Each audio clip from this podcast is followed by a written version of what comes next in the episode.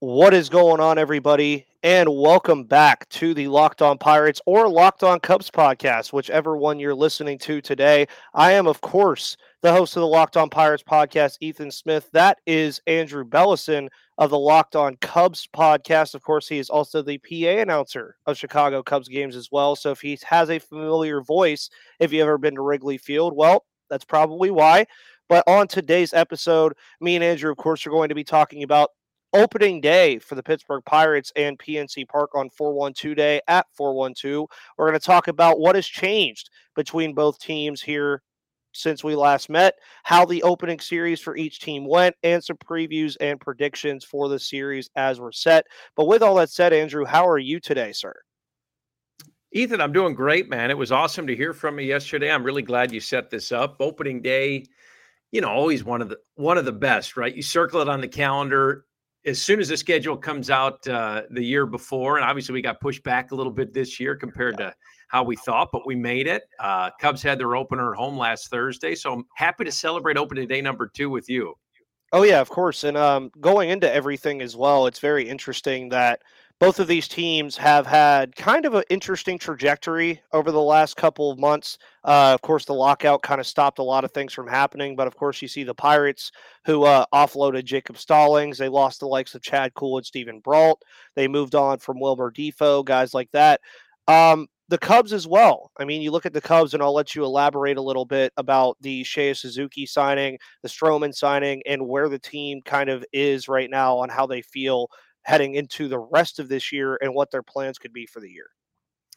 Yeah, it's a fair question, Ethan. I mean, I think a lot of people in Chicago are wondering what direction the Cubs were going to go this winter. And, like you said, the lockout surely changed the landscape. And I do wonder what what would have happened had we not had to endure that. I think we would have seen a, a few different scenarios play out across the league. But at any rate, this is how it was lots and lots of new faces, man. They were busy before the lockout, bringing in Stroman. Um, they had pursued Suzuki before the lockout, we were told, and then kind of took the step back as they weren't allowed to, you know, to dive in head first. But he appreciated the patience. He said one of the reasons he ended up here in Chicago.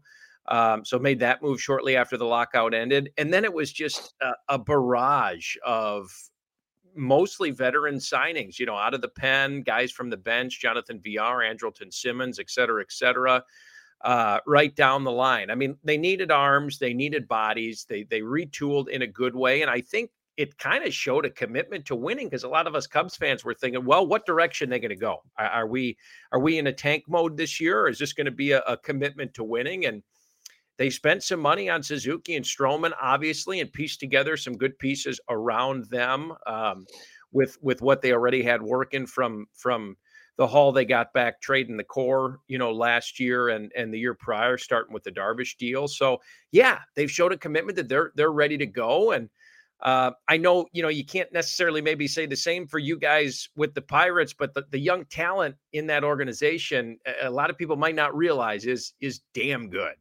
Yeah, and that's one of the big things obviously with us is there's no doubt that Pirates fans already kind of know how this season is going. It's they're not going to be a playoff contender. If they're a playoff contender, I don't know what I'm going to do with myself because I don't see it. I don't know where people get this weird notion that, oh, we signed Ke'Bryan Hayes to a $70 million extension. Yeah, we're obviously making the playoffs this year. I'm like, no, that's not happening at all. Um, but the big thing this year, is, of course, is like Ke'Bryan Hayes, you're looking for those guys that you're going to say are going to be a part of a core. And of course, Cubs fans would know about that too with the Contreras, Bryant, Baez, and um, Bryant uh, era where you guys kind of just had to wait and see, wait and see, wait and see who was going to be a part of that core, and it ended up working out for you. I would say right now, Bryan Reynolds and Ke'Bryan Hayes, of course, are probably a part of that core. I would say that they're there, but you added some guys last year via trade like Michael Chavis, who hit a grand slam on Sunday and former first round pick, former top 100 prospect for the Red Sox. You never know. Maybe he turns his whole career around here but you really have to find those guys that you're looking for in your core, especially pitching. The pitching has been awful. We'll talk about that later.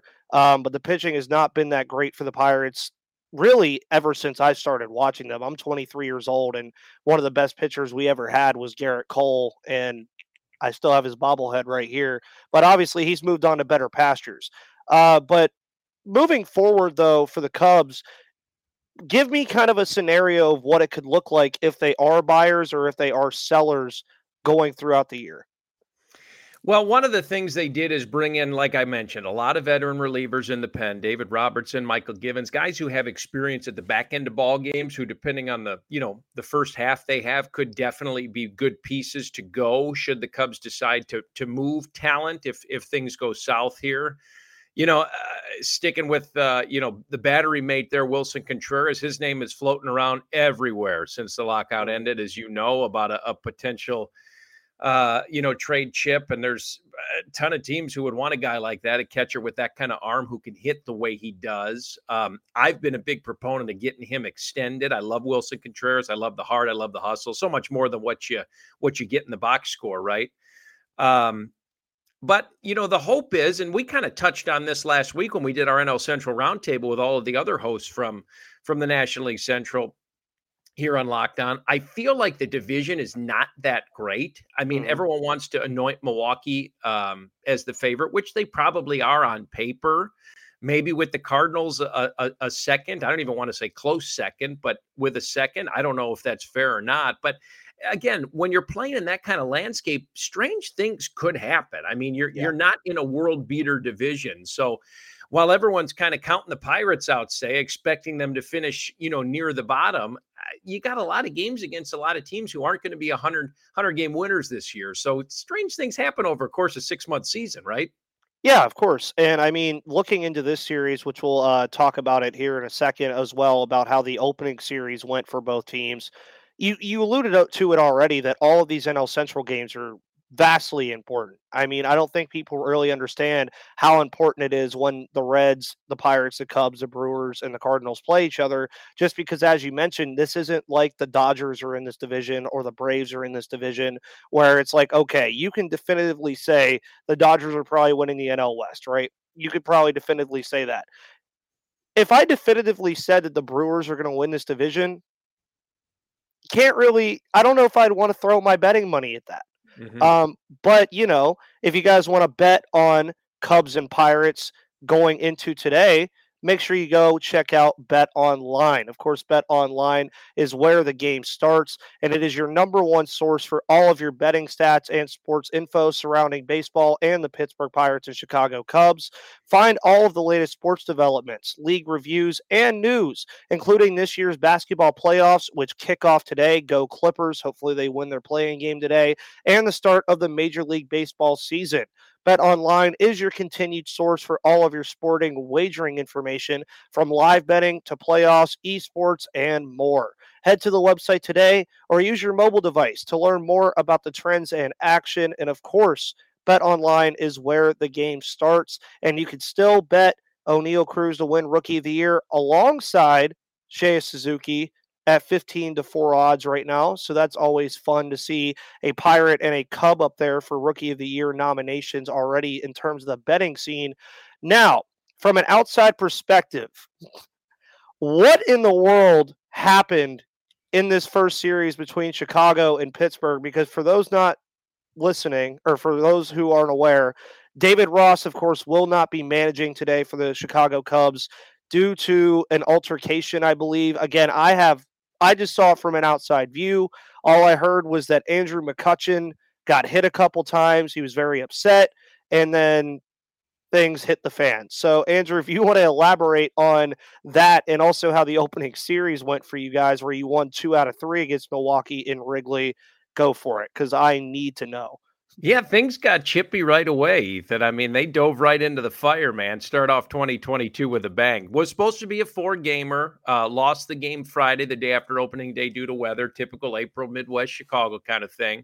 Cubs won the opener on Thursday, uh, beat Corbin Burnes, which was a really nice showing. I mean, that Brewers rotation is tough, and we touched on that yeah. a lot. It's one of the things that, you know, if you want to anoint them the favorite, well, they sure as hell got a lot of good arms in that rotation and in the pen. So that would be a fair a fair argument to make. But lost the game Friday uh, and then turned around to beat uh, Brandon Woodruff on Saturday and and roughed him up pretty good.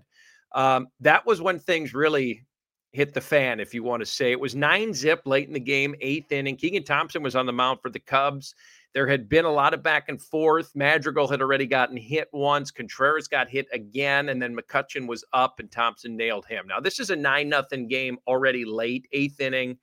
So obviously Brewers not in the best, you know, best mindset already, losing game two of the year uh, in the fashion that they did, and and that cleared the benches. So, I you know I love it. I, the Brewers Cubs rivalry since the Brewers came back to the National League has been awesome.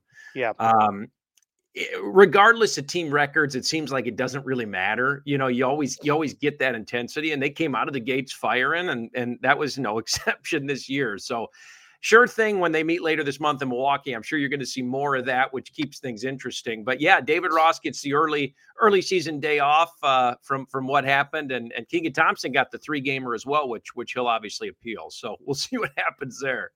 Yeah, and it's interesting because this will also be the second game already out of four games that the Pirates uh, opponent will not have their manager because uh, the manager for the St. Louis Cardinals, of course, came down with the flu on Saturday, so he was not um, present for that game either.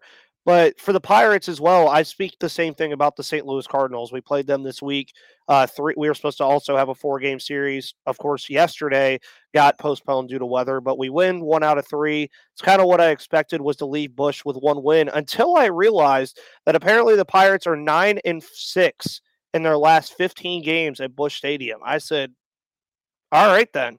Apparently, against everybody except Adam Wainwright, they're pretty fine with it.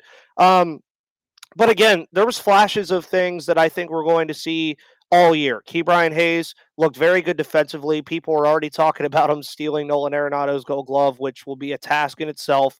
Bryan Reynolds was doing Bryan Reynolds things. Of course, I mentioned the uh, Michael Chavis Grand Slam. Also, Diego Castillo gets his first major league hit and then has a three hit day to follow that up in his first start at second base. So it just continually looked like, okay, the first day was awful. They lose nine to nothing. You guys won nine to nothing in one of your games. Apparently, that's been a pretty common score for the beginning of the year. But we lose that first game. Second game, six to two, whatever. It happens. That third game, though, the offense just exploded. 15 hits, all that stuff. And that's what they're going to have to do with a pitching staff that as of right now, it's going to get better as the year progresses. But as of right now, it's not very good. And the bullpen as well also not that great. They already had to call up Roansy Contreras, who they did not want to call up yet because of an injury to Duane Underwood Jr., former Chicago Cub. And it, it's kind of unfortunate because they don't have anybody else to really choose from right now. But whenever these guys start progressing a little bit, I think trades will happen and you're going to see some more young arms get brought in here. I think that's really where things are going to progress a little bit. And you alluded to the rivalry too. Talking about this rivalry specifically, whenever the Cubs and the Pirates meet, how does it feel for you whenever these two teams lock horns? It does. You know, I was thinking about this just a little while ago when you were talking about some of the changes and turnover in the Pirates organization. Doesn't it kind of just seem like yesterday these two teams were playing the 2015 wild card playing game at PNC? I mean, it it does not seem like it was seven years ago to me, which is insane. Mm-hmm. Uh, it's you know, it's a great rival. We talked a little bit before we before we started the cast here too. PNC is just such a phenomenal park. Baseball fans, if you have not been, go. Uh, you will love it. The area is phenomenal. I, I, I said, you know, we took my mom for her birthday a few years back, and just were just blown away by the food and bar scene and and and the stadium itself. I mean, any NL Central, Cubs Pirates, it's always good stuff. Even with the funky start time today, we'll let that one slide. But yeah. yeah, really good stuff. You know, Ethan, real quick, getting back to the injuries you talked about, especially on the arm side. I, you know, we've seen a lot of that with the Cubs too, losing guys here. Uh, some shorter term than others, the Wade Miley's and and uh, Alec Mills, hopefully, here should be back later this week. Integral parts of essentially the the rotation for the Cubs. But how much can you chalk that up to the way spring training rolled out this year? I mean, it was a shortened spring, and I know guys were prepped probably a little bit better going into spring training because they were locked out training at home. But still, it's I don't know, man. It's got to be tough, right? Yeah, it's not the same thing. And I mean, I attribute a lot of it to the kind of pushover from the 2020 COVID year to the beginning of the 2021 season. You kind of saw the same thing.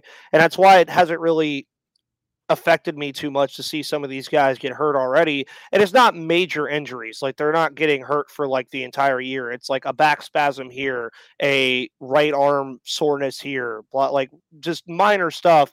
That's not that big of a deal. And for me, honestly, it I look at it and attribute it like attribute it to also for the Pirates, poor roster management. They bring in Josh VanMeter from a trade from the Arizona Diamondbacks after he was designated for assignment. Great. We already had a good amount of middle infielders, and now the only other pitcher after the Duane Underwood injury that was on the 40 man roster was Dwayne or uh, Roansy Contreras. So they had no choice but to bring him up. After that, there is no other pitcher left on the 40 man roster that's not already in Pittsburgh. So when we're talking about injuries to the pitching staff here, that can get a little worrisome because, yeah, you made a trade for Josh VanMeter to have some depth in the middle infield. But what happens if another guy gets hurt? You have to make a decision on who you're moving up and down already a couple games into the year, and you don't really want to do that. That's just something you don't really want to do. And it's not just something the Pirates or the Cubs are going to struggle with. Everybody's going to struggle with it again. Look at the Mets. I mean, Jacob DeGrom probably the best pitcher in baseball when he's healthy, but he can't seem to stay healthy. I don't know what's going on with it. And that's what I tell everybody is you look at these teams lately that have won the World Series even like the Braves last year, the biggest thing they had was that depth with arms. I don't care about it when it comes to hitting. Hitting hitting depth is great too, but when it comes to arms, and you alluded to what the Cubs did this offseason already as well, getting guys like Givens and some of the, and Wade Miley and some of these veterans that's a lot to have because then once these young guys start pushing forward, like we'll see with the Cubs and the Pirates, especially in the bullpen and the starting rotation, the depth builds itself up. That's really how I feel about it, honestly. And I mean, you look at the pitching matchups that we have for this uh, series, it's also only a two game series. This whole series is funky. Starting at 412 Eastern today on 412 day. Happy 412 day to all my Pittsburgh people. Um, and it's only a two game series, which is also very interesting in the midst of a six game homestand for the Pirates. And we will allude to more of that here in a second as we have our preview and predictions.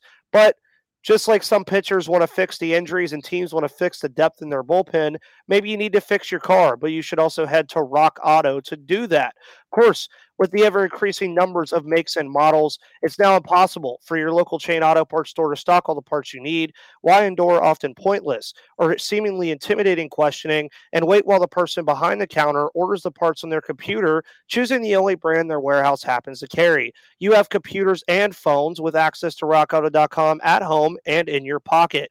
Make sure you save time and money when using Rock Auto because why choose to spend 30 or even 100% more for the same parts from a chain store or car dealership?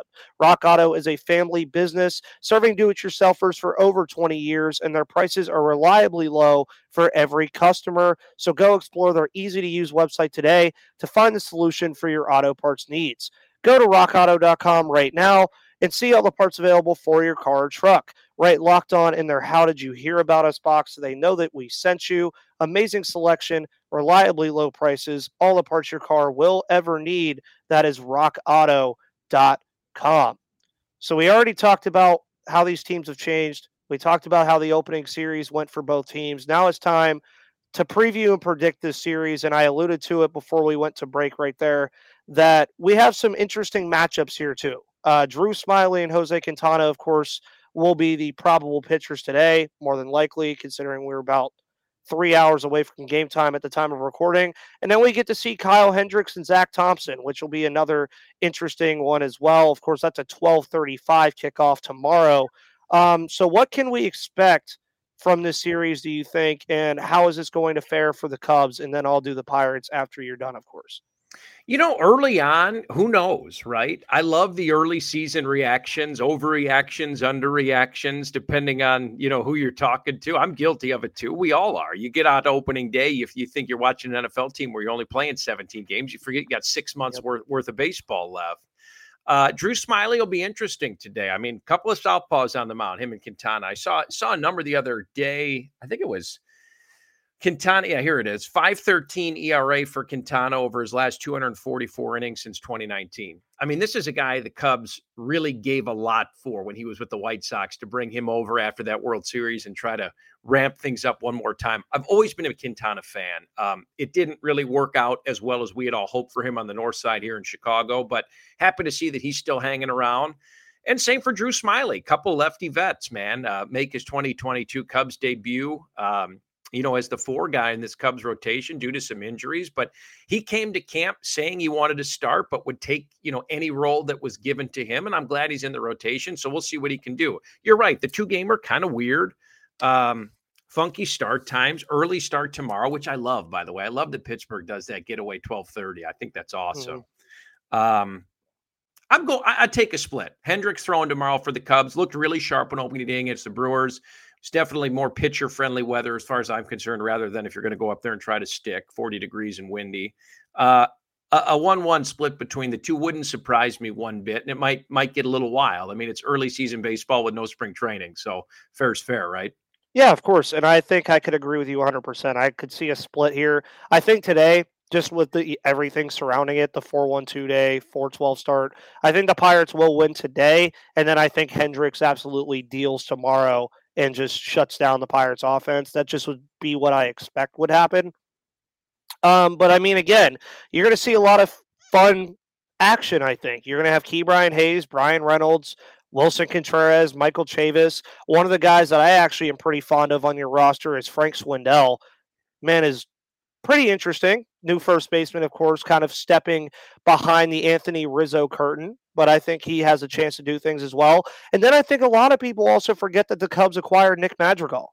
That just kind of just got swept under the rug after last year for realistically a pretty cheap trade, in my opinion. Not cheap trade, like in a good way, I meant. But I mean, you look up and down this Cubs roster, and most people would say, okay, you know, they're not a world beater or anything, but you're talking Clint Frazier, and this is probably what their lineup will be today. Clint Frazier, Contreras, Wisdom, Frank Schwindel, Seiya Suzuki, Nick Madrigal, Hermas, Hermosillo, I believe is how you pronounce that, right? Uh, Hermosillo. Yeah. Hermosillo. Okay. Yep. Ian Happ and then Nico Hoerner.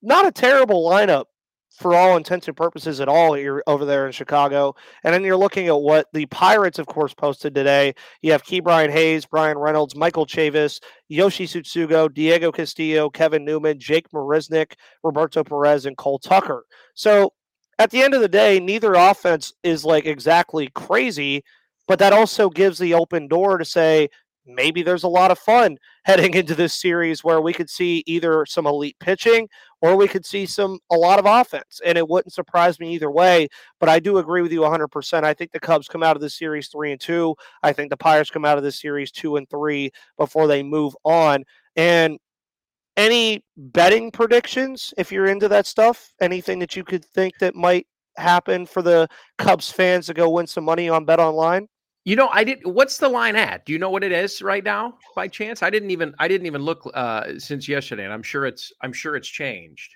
Cubs minus one sixteen. Okay, you know, I at it at a minus one sixteen. I, would probably I'd probably put my money on Pittsburgh today. And what are they? Slightly put 105 plus 105 or something like that. Uh, plus 1.5. Yeah, uh, yeah. they're plus 1.5 run line, plus 100 money line, over under eight and a half even on the money line. You know, like mm. you said, opening day, you got a guy who hasn't thrown much and Drew Smyly opposing them. And I hope I'm wrong here, obviously, but there's there's you know the value there. I think is on Pittsburgh. Um, I wouldn't want to lay too much juice behind Smyly. Again, I hope for good things, but I think if I was going to throw a hundred bucks or whatever on today's game, I would definitely definitely side with Pittsburgh. What about you? Um, yeah, I mean, naturally, just betting on my own team is always kind of weird. So normally, if I would do something, which I'll probably do this, I would probably do the run line plus one and a half, mm-hmm. just to be kind of safe. And then I'd say over under eight and a half. I'd probably say over, just because I think this will be kind of a the first game. I think will be probably like six five, six four in that range. And then I think Hendricks, of course, like I said, will kind of shut things down tomorrow. So I think that'll be more of like a four or games. So I would probably go with the under tomorrow. But I always get fond of this betting stuff. And of course, we do have our own Locked On Bets podcast with Lee Sterling over there as well. Phenomenal guys. They win a lot of money um, over there at Bet Online. But any other final predictions for this series outside of the betting, outside of everything? Do you think Seiya Suzuki is going to hit one into the Allegheny or anything? I hope he doesn't. But um, how do we feel about just anybody in particular that you think will have a nice two games here in Pittsburgh? Well, I'm going to focus on the team as a whole. And back to Suzuki, I've got a sandwich better too with a good friend who used to work in the Cubs organization on Suzuki's April. And I thought he was going to have a really good April. So I hope he continues the mm-hmm. the hot streak he's on from that home stretch in the first three games because I'd like to have a free dinner and a cocktail or two. But this is interesting. I saw this yesterday. Last year, Cubs and Pirates, 19 games against each other, obviously. Cubs were 14 and 5 against Pittsburgh. But get this, they only outscored them 91 to 77 in run wise. And if you do the Pythagorean equivalent to that, comes out to an 11 and 8 record. Eight of the Cubs' uh, 14 wins over Pittsburgh last year were by one run only.